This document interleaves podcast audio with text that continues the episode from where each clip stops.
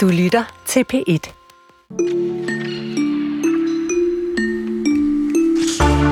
Forestil dig en skolegang uden ordbøger eller encyklopædier. Det lyder helt skørt, men i et af Floridas skoledistrikter, der er det faktisk en realitet. Det handler selvfølgelig om kulturkrigen, der især udspiller sig omkring sex og kønsidentitet. Og uha, skolebørn må da endelig ikke udsætte sig selv for at slå op i en ordbog og læse, hvad intercourse, vagina eller transgender står for. Hvordan er det nået så vidt i det ellers liberale Amerika? Det undersøger vi senere i den her time, hvor vi også runder kunstmuseet Aros i Aarhus, der netop har åbnet udstillingen Rebel Rebel. Fordi her på den her udstilling er der fuldt lys og fokus på iransk feminisme, og udstillingen består af 21 små portrætter af iranske kvinder, som inden revolutionen der i 1979 levede frit og godt som skuespillere, sanger og forfattere, men som efter præstestyret tog over, måtte sige farvel til det offentlige liv og flygte ud af landet. Vi får besøg af den iransk fødte filminstruktør Nagme Pur, øh, der har set Rebel Rebel-udstillingen, og vi spørger hende, hvilke af de her 21 ikoniske kvinder, der har gjort et særligt indtryk. Du får hendes svar om sådan cirka øh, 25 minutter. Det her det er Kulturen. Det er stadigvæk Chris Pedersen og Jesper Dejen. Og tilbage til monarkiet. For da kong Frederik han løftede sin arm for at vinke til havet af mennesker, der i går var mødt op på kongens nytår i København, der kunne man skimte et særligt armbånd på hans håndled. Det var et håndknyttet armbånd fra det danske mærke Champala Jewels, og det bekræfter ejerne Mikkel og Mads Kornerup til BT. Vi skal tale om, hvad det her armbånd fortæller om Danmarks nye konge, og hvordan kongehuset bruger smykker som en aktiv del af deres kommunikation. Og i studiet der har vi Nina Hall, smykkeskribent og forfatter til intet mindre end ja, 10 bøger om smykker, blandt andet eventyrlige rubiner om kongelige rubinsæt. Velkommen. Tak. Beskriv lige kong Frederiks champelarmbånd. Jamen, øh, jeg antager, at det er et, han har fået foræret her i anledningen af tronskiftet. Jeg har i hvert fald ikke set det på ham før, og øh, man kan se det på den måde, det er knyttet, man kan se det på den lille guldplade, og man kan se det på de der to små ender, at det var Shambhala Jewels. Mm. Øh, ydermere, hvis man er så privilegeret og kunne få lov til at kigge lidt nærmere, så var der safir på, og øh, den lille stjerne, som jo også indgår i øh, firmaets logo, det er jo yderst velvalgt for en konge, der skal være vores nye ledestjerne. Mm. Så den øh, private kongelige smykkesamling er simpelthen blevet et smykke rigere, og... Har du siddet med en lup for at se, hvad det var for nogle sten? Nej, det har jeg dog ikke. Det har jeg dog ikke, men øh, det kunne ses. Mm. Nu har jeg, jeg stødt ind i flere lejligheder det her smykke og set på, på reklamer fra det, og det er sådan meget øh, tulahop buddhisme-agtigt, øh, noget med Himalaya og noget med munke. Det er, i hvert fald det er de vibes, jeg får. Hvad, prøv lige at beskrive lidt mere. Hvad er Shambhala Jewels for, for, for et smykke? Jamen, øh, Shambhala, ja. Shambhala er et dansk smykkemærke. Det er luksus, det er high-end, det er relativt kostbare ting. Det er masser Mikkel Kornerup, et par brødre, der for en 20-22 år siden har lavet deres eget firma her. Det er primært smykker til mænd. Det er i hvert fald sådan, de er begyndt. Mm. Øhm, jeg tror, det er mere unisex i dag. Alle har lov. Alle, der har lyst til at forsyne sig, kan forsyne sig. Øhm, så jeg tror, der køres lidt mindre på det buddhistiske og mere på det sådan spirituelle i dag og så kan man jo selv vælge, hvilken spiritualitet man øh, bekender sig til. Mm. Så der er ikke så meget drømmefang over det mere? Det er ikke noget med det at gøre? Det er mere, det er pænt? Ja, det tror jeg. Mm. Det her armbånd, hvordan adskiller det sig fra tidligere regenters smykker? Hmm. Det synes jeg egentlig ikke, det gør. Det er deres personlige smag. Øh, regenterne, øh, prinser og prinsesser, konger og dronninger, de har jo selv lov til at købe og gå med, hvad de har lyst til. Så det er simpelthen det personlige smag, der er ekserceret. Jeg synes, det er fint, at den kongelige smykkesamling er blevet et smykkerier. Hvad siger det så om hans, hvad tror du, det kommer til at sige om hans sådan ledelsestil? Han sidder som regent, og han vælger at have det på i går, hvor, hvor hele Danmark sidder og kigger. Jeg tror, at kong Frederik, kong Frederik den 10., jeg tror, han er fashion forward. Han er en konge af tiden, og jeg tror, han samler på den måde. Mm. Altså netop fordi det er spiritualitet.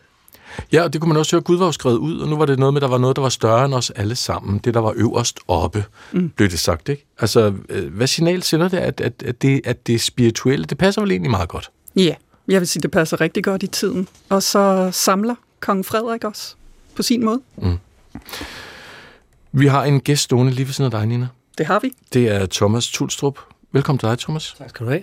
Museumsdirektør for Kongernes Samling, så en har vi nemlig også, der dækker over Amalienborg, Rosenborg og Koldinghus. Thomas, hvad lagde du mærke til i går? Øh, af, af, af, af kronprins, skulle jeg til at sige, kong Frederiks valg af smykker i går. Fordi du opdagede heller ikke så ligesom jeg gjorde. Du kom min øh, meget overvågende kæreste, der så, gud, det er da Shambhala.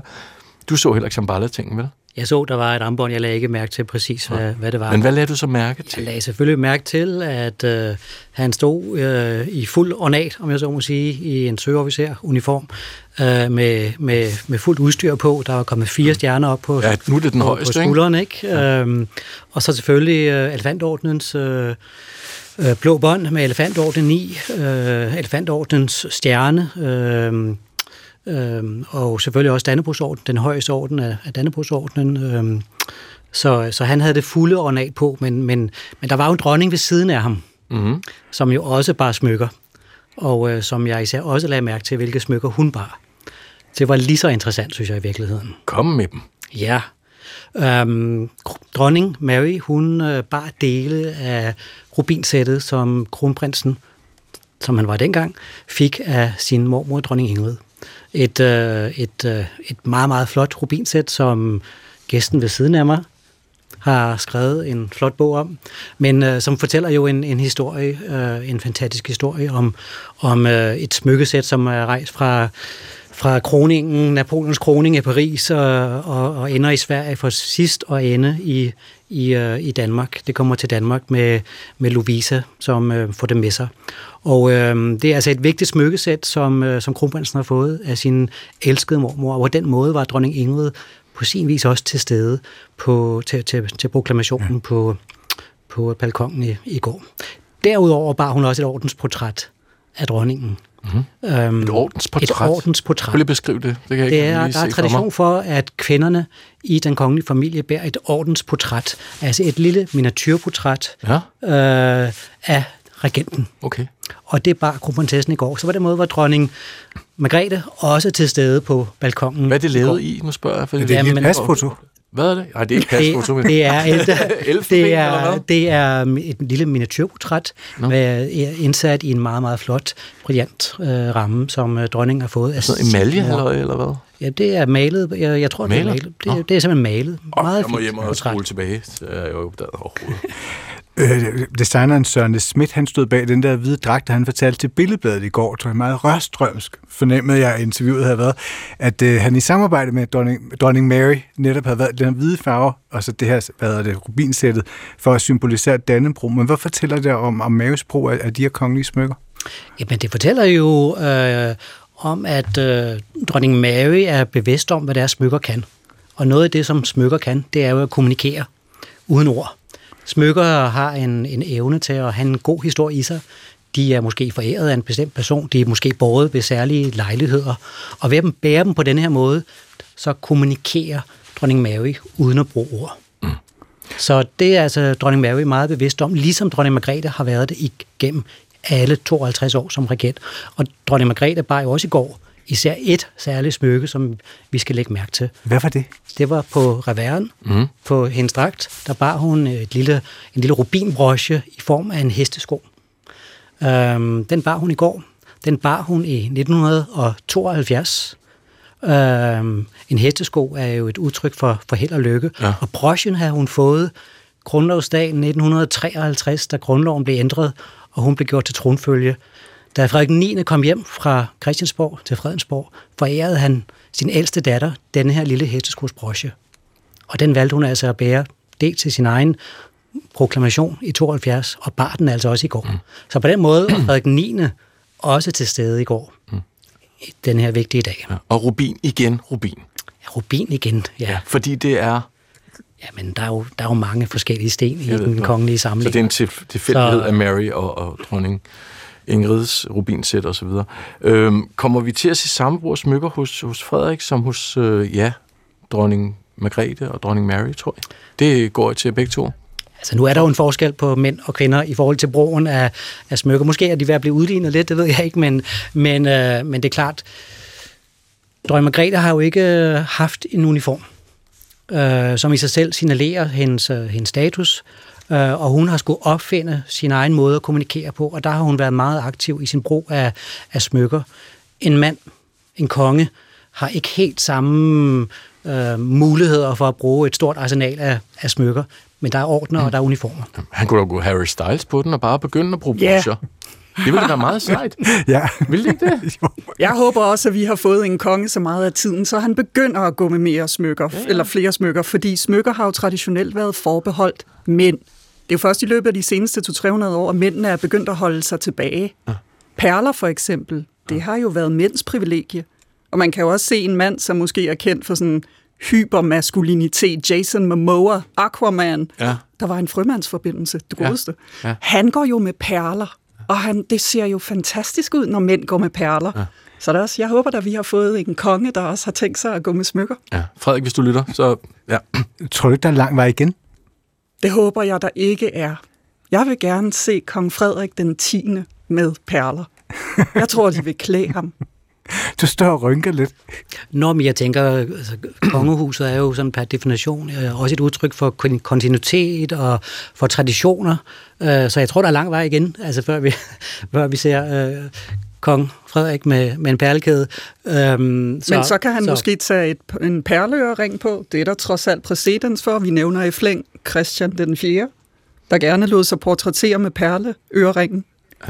Lad os se, hvad der sker. Perleøring alligevel. Ja, Ikke på det officielle. Nej, nej, fordi perleøreringen er jo den potentielle betaling til øh, færgemanden, Selvfølgelig. hvis man omkom til søs. Ja. Og øh, kong Frederik, vi, eller slutter, kong Christian, vi synger jo om ham ja. ved højen mast. Øh, hvis man omkom på havet, så skulle man jo kunne betale færgemanden, og det gjorde man ved en Vi perleøring. sejlede over til dødsriget. Simpelthen. Wow. Madeleine Albright, det her politiske ikon, hun skrev en selvbiografi, der hedder Read My Pens, hvor alle afsnittene simpelthen er skrevet efter, hvad hedder de forskellige broscher, hun har båret. Øhm, nogle gange, når vi taler om kongehuset, så, så kan jeg godt blive lidt angst for, at vi, sådan, at vi forsøger at læse for meget ind i de ting, de bærer i smykkerne og sådan noget. Men hvor bevidste er monarkerne om, omkring, hvilke, hvilke smykker, der bliver brugt? Altså er det sådan et, er det et vokabularium, som vi virkelig kan læse nærmest sådan entydigt? Så, Jamen, det øh, viste jo den udstilling, som vi på Kongens Samling lavede i 2022, øh, i forbindelse med dronningens regeringsjubilæum. Øh, der lavede vi en udstilling med godt 200 smykker, øh, som tilhørte dronningen. Og øh, der viste vi jo, at der er intet tilfældigt over de smykker, som dronning Margrethe bærer. Alt er gennemtænkt. Og øh, alt har en mening og noget, et budskab, der, der vil ud. Og vi så det i virkeligheden også i går, også på en prinsesse som prinsesse øh, Isabella. Mm. Hun bar, hun et, et, hun bar en meget, meget fin lille broche, som øh, hun fik i forbindelse med sin dåb øh, af sin farmor. Og øh, det, der er særligt ved den, er, at dronning Margrethe fik den broche af sin farmor, dronning Alexandrine. Så igen øh, er der også blandt de yngste i, i, øh, i kongehuset en fornemmelse af, hvornår man skal bære de rigtige smykker, mm. for at trække linjer tilbage til historien. Tror du, hun selv har sagt, at den vil jeg gerne have på? Eller tror du ikke lige... Mary har været et Mary har været hen og prikke lidt på skulderen? Ja, det er også lige meget, det er noget flot. Sådan skal det være. Sådan noget har vi altså ikke i min familie. Jo. Det er jeg heller ikke. Nina Hall, tak fordi I kom. Tak. Og Thomas Tulstrup. Nina Hall, smykkeskribent og forfatter af blandt andet eventyrlige rubiner øh, om kongelige rubinsæt.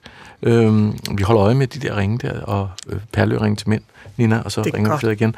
Og Thomas Tulstrup øh, fra Kongenes Samling, øh, museumsdirektør for Kongenes Samling, var det. Så fik jeg vist præsenteret alle tre gange, det er også lige meget. Jeg kan ikke sige det godt nok. Kongernes Samling, Kongernes Samling og Kongernes Samling. Ja, man skulle da næsten være bange for, at du ikke kunne læse. Kongernes Samling. Man skal også, kan man også mærke på Thomas, han skulle også lige der, man, kronprinsesse, nej, dronning Mary. Man skal lige, er det ikke rigtigt? Man skal lige, Jo. det er kun to dage. Ja, men apropos det her med at læse, så er Saxos årlige rapport over danskernes læsevaner. Øh, Den viser, at danske læsere har brugt mere tid i litteraturens verden i forhold til tidligere. For eksempel der streamer vi i gennemsnit litteratur 23 minutter om dagen. Det er helt 5 minutter mere, end vi gjorde året før. Saxo kalder selv året 2023 for streamingens triumf, fordi 58 procent af de mere end 12.000 adspurgte læsere definerer sig selv som såkaldte bogstreamere. Og til at give os en øh, fin status på danskernes læsevaner øh, og vores, ja, åbenbart massive forbrug af streamet litteratur, har vi inviteret en øh, mand i studiet over Aarhus. Han hedder Mads Rosendal Thomsen. Hej Mads. Hej. Dejligt, du kan være med. Professor i litteraturhistorie ved Aarhus Universitet og forperson for Kulturministeriets bogpanel. Mads, hvad er grunden? Hvorfor er det, vi er så glade for at læse? Hvorfor læser vi mere? For det første, det de peger på med streaming, det er jo, at det er blevet nemmere at komme til at læse ting. At øh, vi kan have bøgerne med os overalt. Og jeg tror faktisk, der er mange, der sætter pris på at have den oplevelse, som bøger kan give af kontinuitet og af udfordring øh, på en gang. At man er i et rum, hvor og ikke får dishe sociale medier, men som måske giver lidt mere ro og giver lidt mere øh, eftertænksomhed, og ofte også er øh, præget ikke at være skåret over de skabeloner, som man øh, ligesom har lært at kende andre steder. Men har, man, har vi ændret sådan, øh, har vi jo ændret blik på den streamede litteratur? Det tror jeg også. Jeg tror, at det er blevet meget mere acceptabelt at sige, at man, man øh, hører lydbøger. At, øh, altså, selvom vi mangler et, et godt verbum, har man læst en, eller har man hørt en bog. Ja. der, øh, og, og det er to forskellige ting. Men jeg tror, det kan man sige, det generelt kan man sige, at altså et eller andet sted, så synes folk jo, at, at det er rart, at, at folk, der kan man sige, øh, ved fordybelsen øh, og ved noget udfordrende, øh, nu kan litteratur være utrolig mange ting, men ved noget, som, øh, som giver nogle længere stræk og et forløb, som er øh, skrevet med, med, med stor om, omhu. Mm. Så du definerer læsning som det at være nede i en tekst i et længere stræk?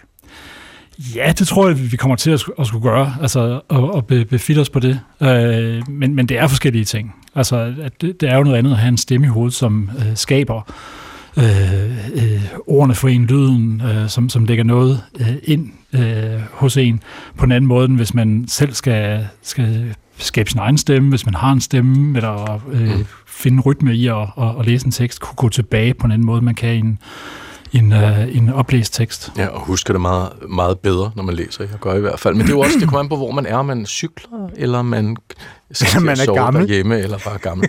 Hvad? Ja, eller man er træt og vil gerne sove. Det Lige viser præcis. sig også, at der er rigtig mange, der bruger det til at falde i søvn med. Ja. Og så ved jeg ikke, om de så går tilbage. Nej, det gør de for. Det gør jeg ikke. men, men altså, det du siger, det er, grunden til de faktorer, der er afgørende, det er simpelthen det her med adgangen. Accessibility. Mm. Vi kan simpelthen hurtigt komme til at læse. Meget hurtigere, end vi plejer. Ja. Hvad er det så, vi læser, Mads? Hvad, hvad er det for genre? Ved vi noget om det typer litteratur?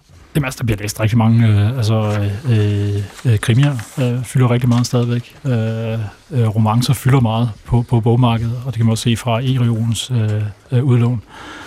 Men også mange, kan man sige, forskellige ting som overraskende, ikke? Og nogle ting, som ikke fås i elektroniske formater. Altså en af de helt store succeser i år, øh, og hvor jeg selv stadig står på venteliste til at få lov til at få fat i den, det er Jakob Martin Strids, Den fantastiske bus. Ja.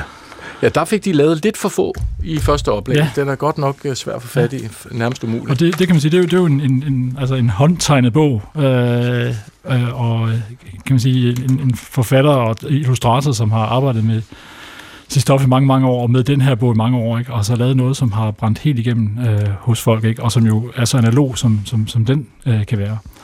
Men så læser vi jo så også, kan man sige, øh, øh bøger, der har, altså fagbøger, som har at gøre med forskellige former for, øh, kan man sige, måder at kunne tænke sig selv at blive forandret på.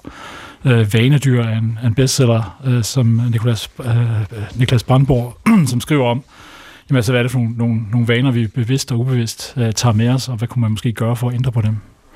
Så er det, altså måske er det en skrøn, men, øh, men man hører meget ofte det her med, at, at unge læser mindre end, end, end nogensinde før. Det er vi i hvert fald meget bange for, nogle af os. Mm. Men øh, den her undersøgelse, den viser jo så noget helt andet. Altså, hvad er det, den viser? Den, den, viser jo, nu, nu er det en lidt anden type undersøgelse, ikke? fordi det er jo en, så vidt jeg forstår, at det er en, der er baseret på, at folk selv har meldt ind. Og det er jo ikke, øh, som for eksempel bogpanelets øh, træk på øh, Gallup-undersøgelser, hvor man spørger et tilfældigt udsnit af danskere, hvordan de har læsevaner. Så kan man sige, det, det er måske øh, altså øh, folk, der i forvejen er øh, parat til at læse, der har svaret på de her ting. Ah, ja. Øh, og, og der er grund til at være bekymring øh, for unges læsevaner. Ikke? Øh, og jeg tror også, at et kæmpe wake-up call, altså at man kan se, det slår igennem i PIRLS og PISA-undersøgelser, at formentlig så læser den generation, der øh, ikke har kendt andet, end at øh, skærmen var nogen, man kunne røre ved at få til at bevæge sig og var fyldt med farver, at øh, deres læsefærdighed og deres evne til dybdelæsning øh, er vigende. Og det kan jo have nogle enorme konsekvenser for øh, et videnssamfund som Danmark, hvis man ikke gør noget for at rette op på det. Mm. Vi havde for, jeg tror det var en uge siden, besøg af øh, manden bag bogbrancheguiden. Han hedder øh, Carsten Pers, og mm. vi mhm. havde en uh, streamingforfatter, en digital forfatter, mm. som hed Pernille Kim Wørs, som, ja, hun skrev sådan noget erotic eller erotisk litteratur. Hun skrev romance, romance, romantiske fortællinger. Hun skrev rigtig mange bøger. Hun mm. blev mhm. læst rigtig meget, og det kom lidt bag på os i hvert fald, at, at jamen, altså, som digital forfatter kan man rent faktisk tjene rimelige penge øh, end i hvert fald i forhold til, hvad vi troede. Øh, det det her streamingområde, øh, der gør, at, at læseforbruget større, øh, det påvirker, øh, hvordan påvirker det digitale vores læseforbrug og forbruget? Altså, det, det giver jo mulighed for, at folk nemmere kan få fat på nogle bøger, som de, kan man sige, tærsklen til at gå ned i boghandlen og håbe på, at den, man har læst om, måske vil være en god bog at bestille den hjem til, øh, til en hel del penge. Og i stedet for at få den øh, serveret øh, direkte på en telefon og kunne øh, se den som del af abonnement, det er jo en fantastisk ting for, for forbrugerne, at de kan gøre det. Og det er en fantastisk ting for forfattere, som ellers måske ikke vil have så meget synlighed. Ja, men vel også at få nogle nye ud af busken. Altså være både forfattere, men også læsere. Fordi mm-hmm. det, det Pernille øh, før skrev, det vidste hun jo godt, det var, det var der måske ikke så meget særligt i en butik, men på streaming, der gik det bare ud over stepperne. Ja. Ja, så også, kan man sige, ja, ja altså, og det er jo en af de, kan man sige, de, de skjulte ting omkring bogbranchen, ikke? Altså, der er masser af erotisk litteratur, og også noget, som uh, de større forlag er involveret i. Uh, Fifty Shades of Grey startede jo også som en, uh, en, en uh, online publikation, og hvor teorien var, at det var ikke så pinligt at, at sidde med det, fordi der ikke nogen kunne se, hvad det var, man læste. Selvfølgelig. en, en lummer lille sidelom i, mm. i litteraturforbruget. Men hvad så med de her fysiske bøger? Hvordan står vores læ- altså, hvordan, hvordan, hvordan går det med vores læsvaner og vores, øh, altså, vores forhold og, og forbrug af fysiske bøger? Altså, det går okay, synes jeg. Altså set i forhold til, kan man sige, at, at man kunne, kunne have alle mulige øh, forestillinger om, at, at nu bryder det hele sammen, og når vi får streaming, og man opdager, hvor billigt øh, det er, og så videre, så, så, så presser det sammen. Og det er grund til at være opmærksom på det, ikke? fordi det vi jo, tror jeg alle sammen ønsker, det er at have en sund bogkultur, hvor at forfattere og forlag øh, er i stand til at, at, at, at skabe noget, som, som har værdi for, for, øh, for læserne. Så det, det er jo et stort økosystem, der skal hænge sammen. Mm. Og, det, og folk kan stadigvæk godt lide den, den fysiske bog rigtig meget. Ikke? Og den er jo også unik, fordi alle de andre medier, vi har, øh, med, med plader og bånd og DVD'er osv., de har jo altid krævet en afspiller for at kunne fungere. Og der er bogen er jo sådan set bare sig selv. Den har sin afspejler, en afspiller med sig. Mm. Saxos undersøgelse viser, at øh, altså, hvis vi skal opsummere lidt, at vi beskæftiger os mere med litteratur, men hvad, hvad har det betydning, at vi langsomt bevæger os væk fra at læse i den fysiske bog? Det er nogle andre oplevelser. Øhm, altså, jeg ville være rigtig ked af, hvis at øh, alt, hvad jeg også ved, og jeg, og jeg er jo litteraturforsker, ikke læseforsker, mm. men altså netop hele spørgsmålet omkring at, at, at, at have fordybelse og indadlæsning, at, at den, den, kan man sige, for mig at se fundamentet for at have en, en litteratur. Øh, så, så hvis det hele blev lytning, så tror jeg, at der er et eller andet, der går, går tabt, i hvert fald blive meget forandret. Hvorfor er den fundamentet? Øh, der, der, der er en, en fokusering i en evne til at være alene med øh, nogle, nogle, nogle tekster og nogle ord, man, man, man selv skaber mening ud af. Uh, og det er jo ikke sagt, altså, jeg mener, der er jo levet mennesker før vi fik tekster, uh, så, så det er jo fordi det på den måde er, er eksistentielt, men, men, men alligevel så er det så stor en del af vores kultur, vi er i stand til at, så at sige, uh, arbejde med uh, vores hjerner, vores forestillingsevne uh, på, på, uh, på egen vis. Når det så er sagt, så synes jeg jo så også, at, at det glædelige, altså hvis man på en gang både kan, kan holde fast i at sige, det, det er et problem, hvis... Det er både og. Ja, hvis, hvis, man, hvis, hvis, hvis, hvis læsningen den begynder at og, og, og, og, og, og blive noget, som man så at sige flytter over til det bekvemme lytning og så videre, og, og det, det er sådan, og, og netop kan man sige, en ung generation, der, der, der, der dropper at læse længere tekster, og, og ikke får den, kan man sige, evne til at, at uddanne sig selv, som, som, øh, som de ville have før så er det glædeligt at se, kan man sige, hvordan vi også har en kultur, hvor man er meget mere bevidst omkring øh, læsende fællesskaber.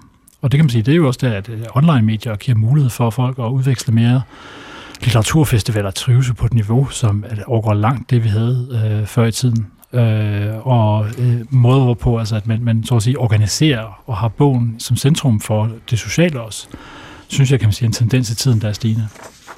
Ja, fordi jeg tænker faktisk, det er, jo, det er jo ret sjovt. Jeg tænker, der er både store amerikanske topmodeller, der er skuespillere, der er, det er blevet lidt hipt at have de her læseklubber, men mm. hvad, hvad tænker du af fremtiden? Hvad tror du, vi ser ind i i forhold til, til vores, og måske især unges læsevaner? Jeg, jeg, jeg er egentlig rimelig optimistisk i forhold til, altså at, at, at den lange narrative fortælling øh, kan noget. Øh, at, at den på en eller anden måde er også forbundet med, med et perspektiv på liv, hvis man kan sige det. Altså sådan, gå helt tilbage til fundamentet for, hvad, hvad, hvad, hvad litteraturen kan. Jamen, den kan tage fagtag med verden på en måde, og reflektere over den på en måde, hvor vi kommer ud over det tid og sted, vi står i lige nu. Og, og, og den, kan man sige, hvis det er den grundlæggende fascination af litteraturens rum, øh, så er jeg sådan set meget optimistisk på, at, at det er et, som folk øh, gerne vil ind i. Øh, og det vil så finde nye former og finde udtryk til tiden, og der vil være klassikere, man finder ud af, der faktisk holder enormt godt, og der er nogen, der ikke holder så godt. Men, men øh, på den måde der er jeg optimistisk over, at der er nogle, nogle helt særlige ting, som øh, litteraturen kan, som andre medier ikke nødvendigvis kan. Mange tak skal du have. Velkommen. Mads Rosendal Thomsen, professor i litteraturhistorie ved Aarhus Universitet og forperson i Kulturministeriets bogpanel.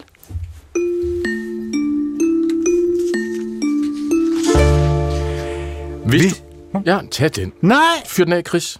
Yngste mand, fyr den af. Kom. Hvis du besøger Ars i Aarhus, så vil du netop nu kunne opleve udstillingen Rebel Rebel, eller på dansk Rebel Rebel. Der er fuldt lys og fokus på iransk feminisme, og udstillingen den består af 21 portrætter af iranske kvinder, som inden revolutionen i 1979, ja, der levede de frit og godt som skuespillere, sangere og forfattere, men efter præstestyret år tog over, der måtte de sige farvel til det offentlige liv og flygte. Kunstneren bag de 21 malerier, det er den irakisk-britiske kunstner Sohela Sokavani, som egentlig er uddannet i biokemi og som har arbejdet som forsker på Cambridge University, indtil hun i 2005 skiftede Kolber og Bunsenbrand ud med et liv som kunstner. Og udstillingen her åbnede i fredags, og en af dem, der har set den her helt nye udstilling, hun sidder nu i studiet, det er iransk fødte filminstruktør Nakme Pur. Har Nakme? Hej Jesper. Dejligt, du kunne komme forbi. Øhm, før vi kaster os over udstillingen, så synes jeg lige, øh, ja, vi skal tale om de fantastiske kvinder fra dengang, før det hele gik galt. Så skal vi lige have dig på plads, Nakme.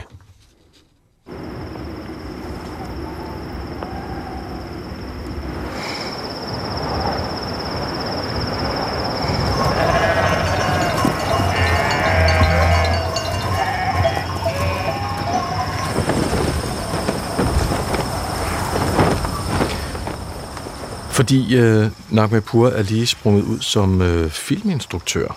Vi hører faktisk lydsiden fra filmen her under os, og øh, vi, skal tale, vi skal tale om filmen senere. Øh, din debut kortfilm, øh, det er digt, kan man vel nærmest kalde det. Mm-hmm. Er det ikke rigtigt? Iraniman vandt sidste år, og det er vigtigt for mig her. Øh, ved Cannes Lions Festivalen, det er sådan reklamebyråer og så videre, der vinder det. Ja. Og i juni vandt øh, du også tre priser for filmen ved Young Director Award. Du er født og opvokset i Iran, øh, men blev smuglet ud af landet som 9-årig. Mm-hmm. Lad os lige få historien. Hvordan øh, gik det til, at du kom til Danmark der dengang? Ja, jeg skal prøve at gøre det kort. Nej, bare. min, øh, min historie starter egentlig, øh, da min far flygter ud af Iran, da jeg er sådan en 7-8 år gammel. Han var meget øh, vokal omkring sin holdning til regimet, og blev rådet til, at han på et tidspunkt nok enten skulle tige stille, eller snart forlade landet. Ja. Øh, nogle år efter sender han bud efter mig, og jeg bliver så smuglet ud af Iran. Øh, et par dages rejse på hesteryg, øh, hvor jeg møder ham i Tyrkiet. Og der skal jeg øh, ind til FN for at få flygtningestatus. Vi er i Tyrkiet i nogle år, hvor efter vi kommer til nogle samtaler, som fungerer lidt som øh, blind dating for flygtninge, hvor du møder forskellige lande, og man taler lidt sammen. Øh, For, for at finde et land, man matcher med? ja, lige præcis. Det lyder helt absurd, det kan- men øh, Kan man selv vælge, eller går man bare hen og tætter sig på en ledestol, eller hvad? man bliver indkaldt, øh, og jeg tror ikke rigtig, jeg kan ikke huske det, men man har nok ikke så meget valg. Man kan godt afvise. Øh, ja, Hvis ikke man gider i sidde til Belgien til samtale, for eksempel. Nå. Præcis. Øh, så jeg kan huske, jeg var med til den her samtale med Danmark, og den gik rigtig godt. Og efter nogle måneder, så øh, blev vi sat på et fly. Vi fik at vide, at Danmark vil gerne have os hertil. Vi blev sat på et fly og kom til Københavns Lufthavn. Og blev kørt til en lille bitte by uden for Horsens. Blev lukket ind i en lejlighed, der var møbleret, og der var mad i køleskabet. Og Anita fra kommunen sagde, velkommen her i jeres nye liv, og så startede det ligesom derfra. Hvad kan du huske fra de første måneder i Danmark? Åh, oh, det var koldt. det, var, Hvad, hvad tidspunkt på året var det? det har været sådan noget slut november. Oh. Øhm, jeg kan huske, at jeg aldrig havde mærket så voldsom kulde, der bare borede sig igennem kroppen. Jeg kan huske, at vinden var så kold. Og jeg tror, jeg følte... Øh, kold er nok meget godt beskrevet sådan i alle ordets aspekter. Mm. Øhm, det var meget ensomt, og øhm, alt var anderledes. Maden, øh, måden folk øh, øh, interagerede med hinanden, skolesystemet, hvad vi havde på af tøj, altså det var, det var en helt ny verden. Mm. Men Det- så, Ja. Når man så sidder lille nok med der, hvordan har du bevaret interessen, fordi du har taget den med dig, og den film, du har lavet i Rannemann, øh, har også ret meget at gøre med, øh, ja, hvad du har forladt. Mm-hmm. Hvordan har du bevaret interessen for iransk kultur? Jeg tror, jeg brugte faktisk mange år på at skubbe mine iranske rødder fra mig. Jeg vokset op i en lille by uden for Horsens, hvor der ikke er mange, der ligner mig eller min far. Så jeg gjorde alt for at flygte fra det. Øhm, heldigvis kunne jeg ikke flygte så langt, fordi hver gang jeg kom hjem, så blev jeg bare slynget om kul af iransk musik. Min far, der hørte Ebi og Siavash Rumaishi, og der duftede iransk mad, og vores indretning var iransk, og alt var ligesom iransk kultur omkring mig. Ikke? Øhm, så heldigvis for min far kunne jeg ikke løbe så langt væk. Nå. Og så har jeg senere i min slut 20'er begyndt naturligt at interessere mig for mine rødder, fordi alle de her roller, jeg prøvede at spille i min teenager, det fungerede bare ikke helt. Når du siger heldigvis for din far, men det er jo også heldigvis for dig, fordi det har også ligesom skabt en vej for dig. Ja, heldigvis for mig, men heldigvis, at min far var der Ja, ja, til ligesom at bevare øh, vores iranske rødder øh, helt naturligt. Du kom til Danmark som 9-årig, men må jeg lige spørge, hvor, hvor gammel er du nu? Jeg er 31. Nej, fuck, det bliver jeg lige om lidt. Ej, man må ikke bande på radio. 30. Må man Jeg er 30. Men så er du så 30 år gammel, Ja. har været i Danmark i 21 år, og nu er du så bevæget sig ind, øh, ind, på, ind i filmens verden med den her lille prisvindende Ja, kortfilm.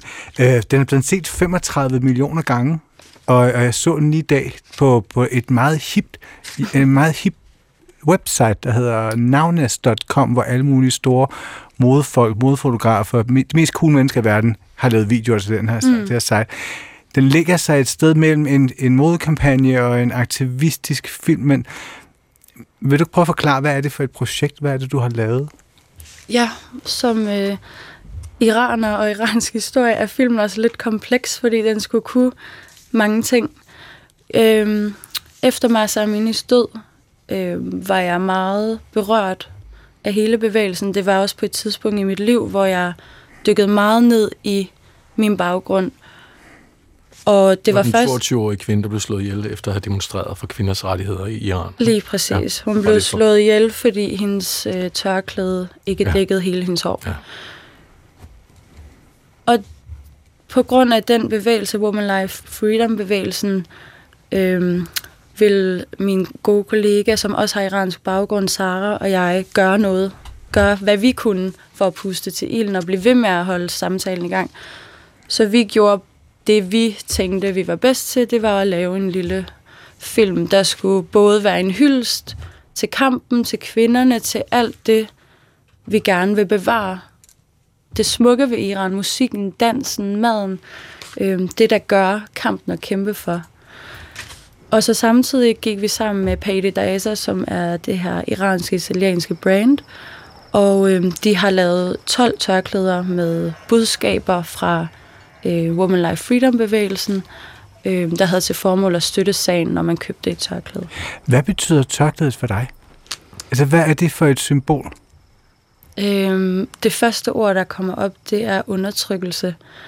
Men Ja, for det er jo dobbelt. Ja, lige præcis. Men det var også lidt pointen. Det var, vi, kvinder kan købe det her tørklæde og bruge det lige som de vil. De behøver ikke at bære det på hovedet. De kan bruge det som et accessory på kroppen. De kan hænge det på væggen. De kan brænde det. De kan gøre, hvad de vil. Bare de selv har muligheden. Og det er det, det handler om. Nok med under os hører vi, det kan du ikke høre, fordi du har ikke hovedtelefoner på, Nej. men under os der hører vi lydsiden igen. Øh, utrolig smuk film, fantastiske billeder, og du, øh, det er dig, der fortæller i filmen på engelsk. Du siger, nu har jeg oversat det, man kan mm. det her. Det er tid, frihed, mor er hos dig, bliv her, lad os stå sammen, min elskede, mit Iran. Jeg har selvfølgelig gjort det lidt hurtigere, ikke? Jo. øh, og når man ser den her film, det er altså reklamer og så videre, men, men du vil gerne have selvfølgelig, at vi husker, og man skal blive, og det til dine medsøstre, at de skal tage kampen op. Det er vel det, det, er vel det du gerne vil med det her, ikke? Lige præcis. Mm. Skal vi nu har vi hørt om dig, mm-hmm. Tag os lige med på Ares. Fordi du var som sagt øh, sammen med en flok øh, andre iranske kvinder, specielt inviteret til forpremiere på udstillingen af de her meget, meget fine 21 portrætter af iranske kulturpersonligheder, der måtte flygte ud af Iran der i 1979. Mm. Øh, men som er legender på hver deres måde. Hvad, hvad skal vi se for os på tasmaner øh, på Ares? Hvad, hvad, hvordan har de lavet det? Øhm, når du kommer ind til udstillingen, bliver du blæst bagover af iransk musik. Jeg lød mærke til, at der var gugush, og der var iransk opera, som jeg ikke havde hørt før, og der var de her håndmalede øh, geometriske mønstre, mm-hmm. som egentlig er relateret til islam, hvilket jeg tror også Sohaila Soham, hvad det kunstneren har gjort helt bevidst. Øh, og de omringer så 21 miniatyrportrætter af meget smukke iranske kvinder. Mm. Så er der nogle øh, installationer, hvor man kan se iransk traditionel dans, og nogle gamle filmklip, med, som er censureret den dag i dag, og forbudte efter revolutionen i 79. Mm. Øhm, og vi gik rundt her og fik lov til at kigge på udstillingen alene, og så var Sohala øh, med os rundt og plukkede nogle kvinder ud, som hun fortalte lidt om. Og det var bare så vigtigt at få konteksten, fordi det er det, det handler om. Hvorfor? Øhm, Hvad for en, eller hvordan kontekst? Hun har malet de her kvinder på grund af deres historier. Det er smukke malerier af sig selv, det kan man også gå ind og nyde. Mm. Men jeg vil virkelig anbefale at tage sådan en flyer med rundt og læse hver især, øh, om hver især... Øh, Ja, for der er lavet sådan en ret, ret fint ja. der står med den her, ikke? Altså med, hvor vi kan lære om alle de her kvinder, vi kan se en lille, et, et billede af dem. Præcis. Ja. Hvad, hvad vil jeg få ud af det, tænker du, hvis jeg gik rundt? Hvad vil jeg lære? Øhm, du vil få øh, for det første en bid af iransk kultur, som virkelig er svær at, at selv blive mødt af, øh, hvilket gør det så øh, fantastisk, at Sohala giver de her kvinder en platform, fordi det iranske regime har prøvet at udslette deres historie. Øh, de her kvinder var kendt for øh, kendt i den kunstneriske verden. De var gode dansere, succesfulde skuespillere. Øh, og sanger som Gugush. Og sanger som Gugush. Og det er ikke noget, regimet er stolt af den dag i dag, så de vil jo gøre alt for at udslette deres historie, og så heller giver dem så en stemme. Mm. Og de har helt fantastiske og tragiske skæbner, som alle vil få noget ud af at høre. Ja, og vi har bedt dig om at sådan vælge to, der er brændt sig særligt fast, som mm-hmm. du vil mhm. præsentere for os. Hvem er du har valgt? Jamen, den første er øh, den øh, iranske digter Furuh Farrokhzad, som jeg egentlig var bekendt med, men havde ikke læst hendes digte. Hun er altid, øh, jeg har altid interesseret mig for hende, fordi hun var den her sådan, modernistiske kvinde, der skrev åbenlyst om kvindelige, kvindelige begær og seksualitet, og hun var bare, hun skammede sig ikke over det. Øhm, og det, det ændrede hendes liv, da hun så skriver det her digt, der hedder Sind, hvor hun skriver om utroskab. Og det her, det er sådan ret kontroversielt i et ret konservativt samfund som Iran på det tidspunkt. Ja, hun får nervøs sammenbrud af det. Hun øh, bliver anklaget og angrebet fra alle sider, ikke? Ja, og hendes mand lader sig ved skille fra hende, og hun får ikke lov til at se sin søn. Mm. Men hun fortsætter med at gå efter poesien og digte, og bliver også senere filminstruktør, men dør tragisk øh, vis øh, i et biluheld som kun 32-årig. Ja. Men har gjort kæmpe indtryk. Der står også, når man slår hende op. Jeg vidste jo heller ikke noget om hende, før jeg fik den her lille fly i hånden. Det var det, ja, man bliver jo klogere præcis. heldigvis. Øhm, at hun simpelthen er en af de aller, aller største. Og du har taget øh, det her, øh, den engelske oversættelse med. Skal vi ikke lige bare lige høre en enkelt, øh, et enkelt vers? Jo, øh, jeg læser lige det sidste af det her. Ja. Det går snart. Lust inflamed his eyes. Red wine trembled in the cup. My body, naked and drunk, quivered softly on his breast. I have sinned a rapturous sin beside a body quivering and spent. I do not know what I did, oh God, in that quiet, vacant dark. Altså, det her er jo en dødsdom i Iran den dag i dag, så er hendes digte også forbudt nu, og dem, man kan finde, er censureret øh, i Iran i ja. 2024. Ja. Og det billede, der så er lavet af hende, er portrættet, jeg står og kigger på en mm. natur, der, står hun med en lille fin sort kat. Mm-hmm. Det, I modsætning til mange af de andre, der er det sådan meget monokromt. Der er bare røde læber, ellers er det bare sådan grå mm. og hvide. Øh, hvad, hvad er der specielt ved det? Hvad tænker du, når du ser det? Det her lille billede af en kvinde med en kat. Altså, hun var... Øh, min analyse af det, hun var en meget sådan, mystisk kvinde, og jeg ved også, at Sohela har... Øh, hun har øh, malet, altså malet de her malerier, hvor hun selv har fortolket noget, så det ja. er ikke portrætter som sådan. Nej, nej. Øhm, der ligger symbolik der i farvevalget. Der, og li- ja, der ligger så meget symbolik i farvevalget, fordi hendes skæbne var også virkelig trist og grå til sidst. Hun øh, kommer på øh, psykiatrisk afdeling og lider den her forfærdelige skæbne, hvor hun ikke må se sin søn, og hun dør så i trafikuheld, okay. Ja, ja, præcis. Og ja, nu er hendes, hendes kunst så forbudt i Iran. Ja. Delvis forbudt, ja. Men digtet Søn fra 1954, det lever endnu. Ja. Det lever endnu. Du har valgt en anden kvinde også. Og hvem ja. er det? Øhm, hun hedder Fedeste Jenobi, og hun er skuespiller, eller var skuespiller. Og hende vidste jeg ikke noget om, men Øh, det, der går igen med de her kvinders skæbner, det er, at det ender virkelig tragisk for dem alle sammen. Hende her var skuespiller og var oftest let eller helt afklædt i mm. film. Øh, Hvad for en type film? Øh, det hedder film farsi. Det er sådan nogle erotiske, okay. erotiske film. Øh, og hun var faktisk en af de skuespillere, hvor hendes karakter fik øh, en orgasme på på åben tv. og det, det er jo lige til at få et hjertestop af som en mulla. Ja. Øhm, det skal de ikke bede om. Det skal de bare ikke bede om. Så da regimet skifter, der bliver der udstedt dødsdom, og hun går så under jorden i, jeg tror, cirka 20 år, bliver afhængig af stoffer og ender med at dø. Enten af en overdosis eller af selvmord. Man ved det ikke rigtigt. Men øhm, hun bliver kun 50 år. Ej, det er jo virkelig nogle utrolige historier, du slæver med.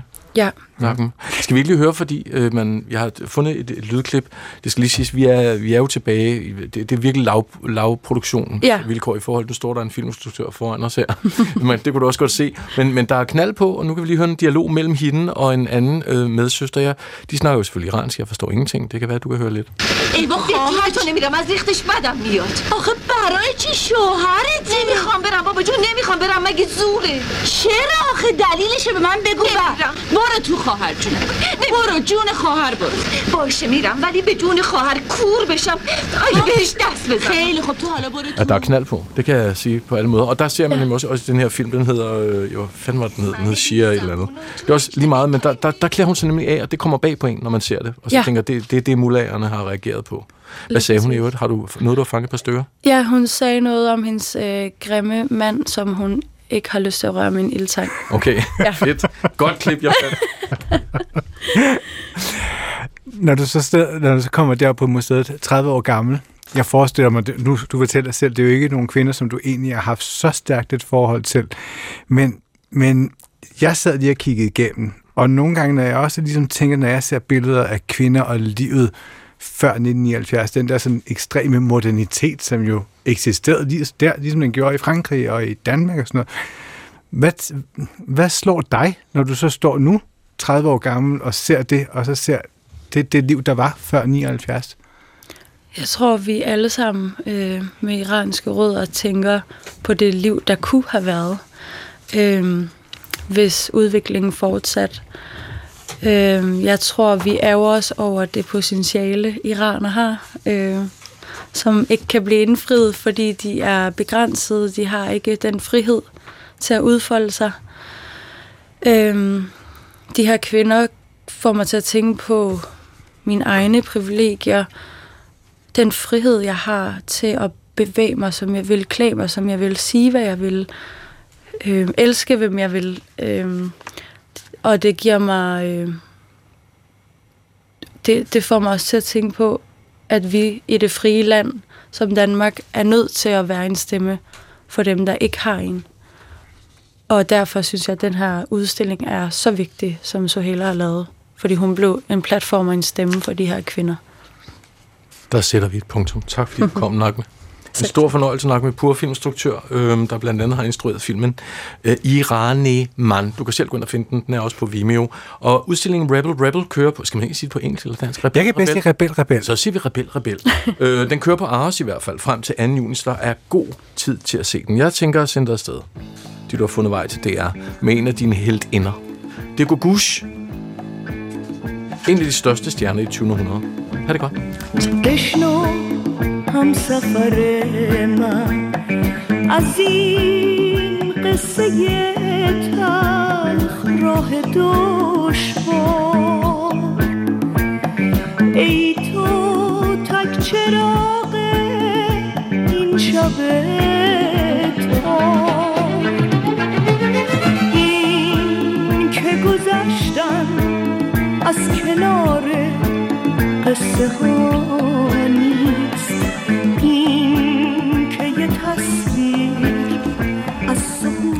Det kan man da godt danse til. Det kan man da sagtens. Og øh, uhyggeligt nok, så hænger den her udstilling sådan på en eller anden mærkelig måde sammen med vores næste indslag her.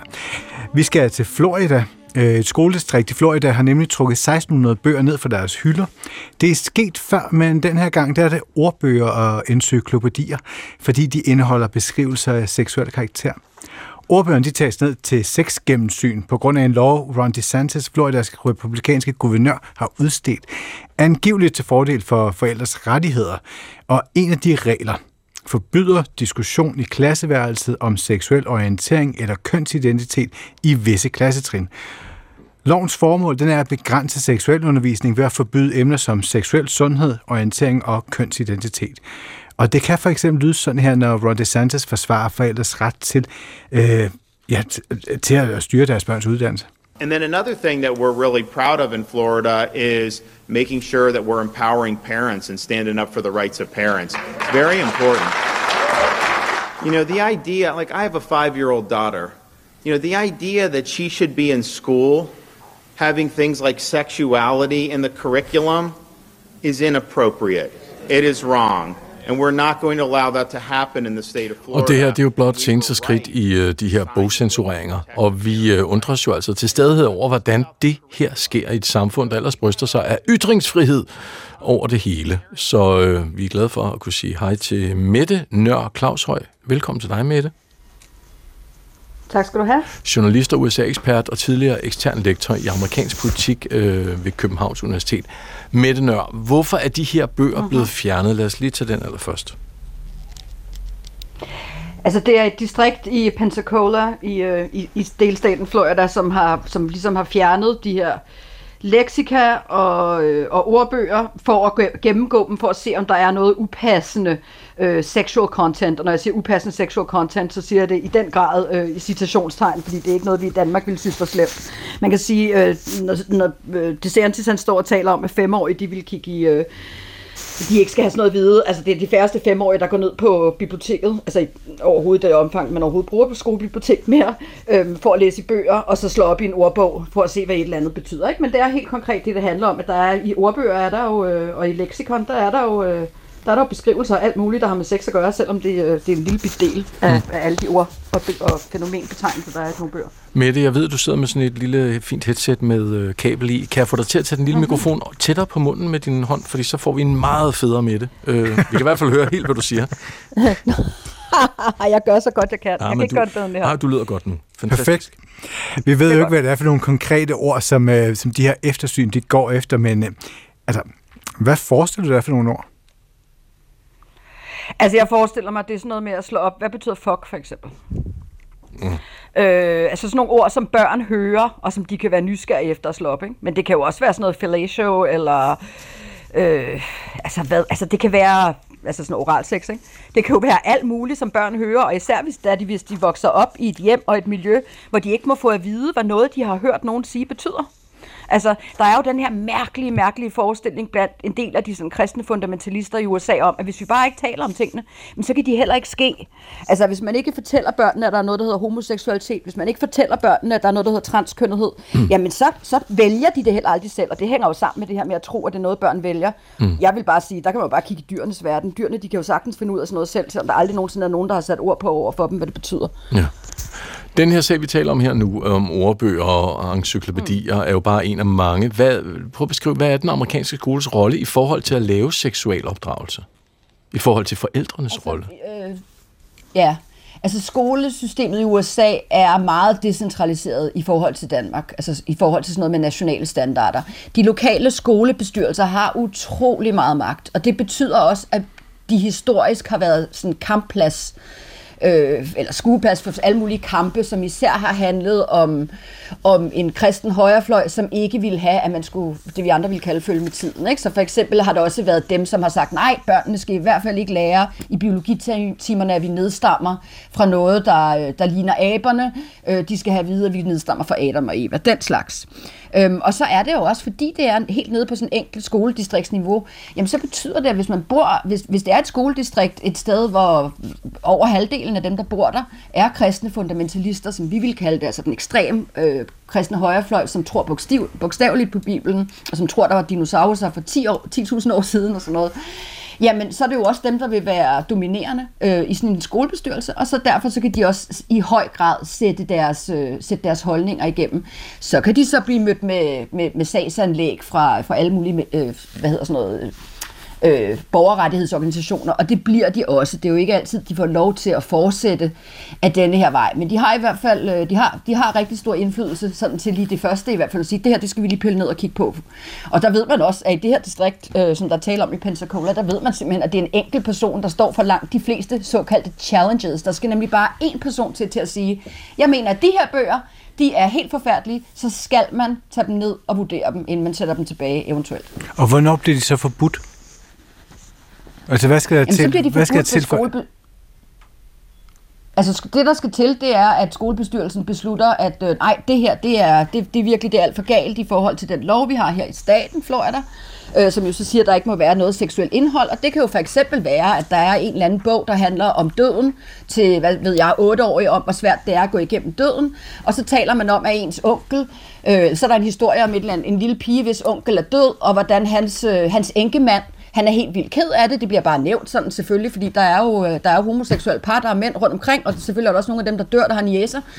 Og hvor det bare bliver nævnt sådan ligesom som helt naturligt. Og det kan for eksempel være sådan en bog, og det her det er et totalt tændt eksempel fra min side. Men det behøver jo ikke at være bøger, der handler om seksualitet. Der er jo ikke særlig mange bøger til seksårige, der handler om altså om seksualitet på den måde, men selvfølgelig i, i, i en tidsalder, hvor mange amerikanere øh, og hele den vestlige verden, især Vesteuropa, i den grad har vendet sig til, at selvfølgelig er der nogen, der er homoseksuel for eksempel, men så kan det jo Mm. da også blive nemt i bøger, Ja. ja. uden at det er det, der er fokus. Ikke? Og så er der så, Ligesom vi ser i tv-programmer og alt muligt andet. Ja. Ja, og så er der også, som du siger, store forskelle øh, i USA, at der er forskelle på det her skoledistrikt i Florida, så hvis du tager til San Francisco. Hvad, hvad, hvad Ja. tror du, der er sket med det med, i den amerikanske seksuelle kultur, eller seksualkultur, de sidste år? Altså jeg oplever det som, der har altid været, altså USA er jo, hvad skal man sige, den, sådan, fund- altså den bogstavelige kristendom har jo godt tag i amerikanerne, ikke? og den kristne højrefløj har spillet en stor rolle politisk siden slutningen af 80'erne. Det man kan sige, det er, at de bliver mere og mere desperate efterhånden, som, som, de, som de taber terræn. Og derfor så fylder de meget i debatten, men i, altså i realiteten, for eksempel homoseksualitet, Tænk på det, de fleste måske øh, glemt, men for 15 år siden, da Obama kom til, der var der ikke nogen nationale politikere, heller ikke demokrater, der gik ind for homoægteskaber. Øh, men det, det skal jeg da lige love for, det ændrede sig under Obama. Og så er det jo gået hurtigt, og der sidder der rigtig, rigtig, rigtig mange gnævende mennesker nede i, øh, nede i de kristne sydstater især, og tænker, hvad er det for noget, og det skal vi det overhovedet ikke normaliseres, selvom det i dag langt ind i det republikanske parti er noget, som man bare sådan, nå ja, selvfølgelig, hvorfor skulle de ikke det, det bestemmer de da selv, hvis det er det, de har lyst til. Og det er, Altså, hvad skal man sige? Så man skal også se det som et udtryk for en, for en, for en reaktion på en samfundsudvikling, der generelt går i den modsatte retning. Og så er det jo noget med, at, at Trump og øh, DeSantis, altså, at de spiller også på det der med woke, og åh, de vil lave om på os, og vi vil bare tilbage til de gode gamle dage, I ved, hvor, øh, hvor, en, hvor en spade var en spade, og en bøsse, det var sådan en, der blev hjemme i skabet, og kvinderne, hun stod og lavede mad ude ved kødgryderne, ikke? Ja, blev, blev hjemme i skabet. Jeg føler mig pludselig meget ramt. Men øh, derudover har vi eksempler på, ja. hvad, hvad, hvad konsekvenserne kan blive ved den her altså sådan, øh, altså, censurerede seksuel undervisningstradition. Altså, vi ved i hvert fald, at det ikke rigtig nytter noget. De stat, fordi i mange årtier har man kørt med i flere af de her meget sådan, kristendominerede stater, at, man at børn ikke skulle have seksuel undervisning. Det eneste, de måtte lære i seksuel undervisning i den omfang, de havde det, det var, at de måtte ikke have sex, før de blev gift. Og det er samtidig de stater, hvor der har været aller, aller flest, øh, altså aller, aller flest teenage-graviditeter. Fordi det er jo ikke, igen ligesom med dyrene, det er jo ikke sådan, så en 15-årig ikke kan finde ud af at have lyst til sex med deres kæreste, øh, selvom de ikke har fået det at vide skrevet ned på papir, hvad det betyder, eller at der er en lærer, der har fortalt dem om det. Sådan noget, det kan, man, kan mennesker godt til alle tider selv finde ud af. Øhm, og så er det jo et problem, hvis de så ikke får at vide, at hov, det er altså en god idé at bruge gummi eller et eller andet andet. Ja. Øhm, så så det, er, det er en konsekvens af det, men det er også den der mærkelige forestilling om, hvis man bare ikke siger til børnene, at det findes, jamen så, så lader de nok også være med at, at, at gøre det. Mm. Øh, som, altså, som selvfølgelig også hænger sammen med en eller anden oldnordisk forestilling om, hvordan mennesker de fungerer. Og ham, jeg Ron DeSantis, altså grunden til, at vi taler om det her, det er jo øh, ligesom den her lov, som han, øh, Floridas republikanske guvernør, har, har udstedt. Og der er jo som bekendt amerikanske valg i år, holdt op, det bliver spændende, hvor Ron DeSantis øh, stiller op. Mm. Hvis han ikke vælges, stopper det her så, det her cirkus? Nej, altså det er jo ikke, jeg vil sige, det er, jo ikke, det, det er noget, der har, har hvad skal man sige, vind i sejlene i højrefløjen, altså i det republikanske parti, som det ser ud under Trump. Så derfor er det ikke noget, der vil stoppe helt. Men der vil ikke blive kørt lige så meget på det, som ellers. Men må jeg ikke godt lige tilføje en ting til det, du sagde før med konsekvenserne, for jeg synes, der var en ting, jeg ikke fik nævnt, som jeg, som jeg, som jeg synes var rigtig vigtig. Og det er mere på det meget personlige plan, for det enkelte barn, der sidder og er 8 år, og godt kan mærke, at hov, det er måske ikke det modsatte køn, de sådan, synes, det er ekstra sjovt at kigge efter i skolegården. Øh, med en eller anden form for gryende seksualitet, spirende seksualitet. For det er barn, der begynder at føle, hov, måske synes de ikke, det er så sjovt, at de skal gå i kjole, fordi at de føler sig ikke særlig pigeagtige, selvom de er født som pige. For de børn kan det jo få enorme konsekvenser at, at, at vokse op i et samfund, som var ligesom vores var for årtier siden, hvor der simpelthen ikke bliver talt om de her ting hvor de føler, altså hvad skal man sige, at de er underlige, de er mærkelige, de har ikke nogen at tale med det om, og det er ikke noget, de tør sige til nogen. Det ved vi jo, det kan få voldsomme konsekvenser for deres psykiske sådan, velbefindende fremover. Øhm, så det er da også noget, jeg synes, man skal tage med. Mange tak til dig, Mette Nør Claushøj, journalist og USA-ekspert. Så forsvandt Mette, og det går vi også. Ja. Pedersen forsvinder som... sammen med Jesper Dein, og vi, øh, der er en radiovis til dig, og produktionen tog Natasha Jarsi Kleinsmith af. Lige præcis. I morgen er der mere kulturen hos dig. Nu får du orientering efter radiovisen. Ha' det godt.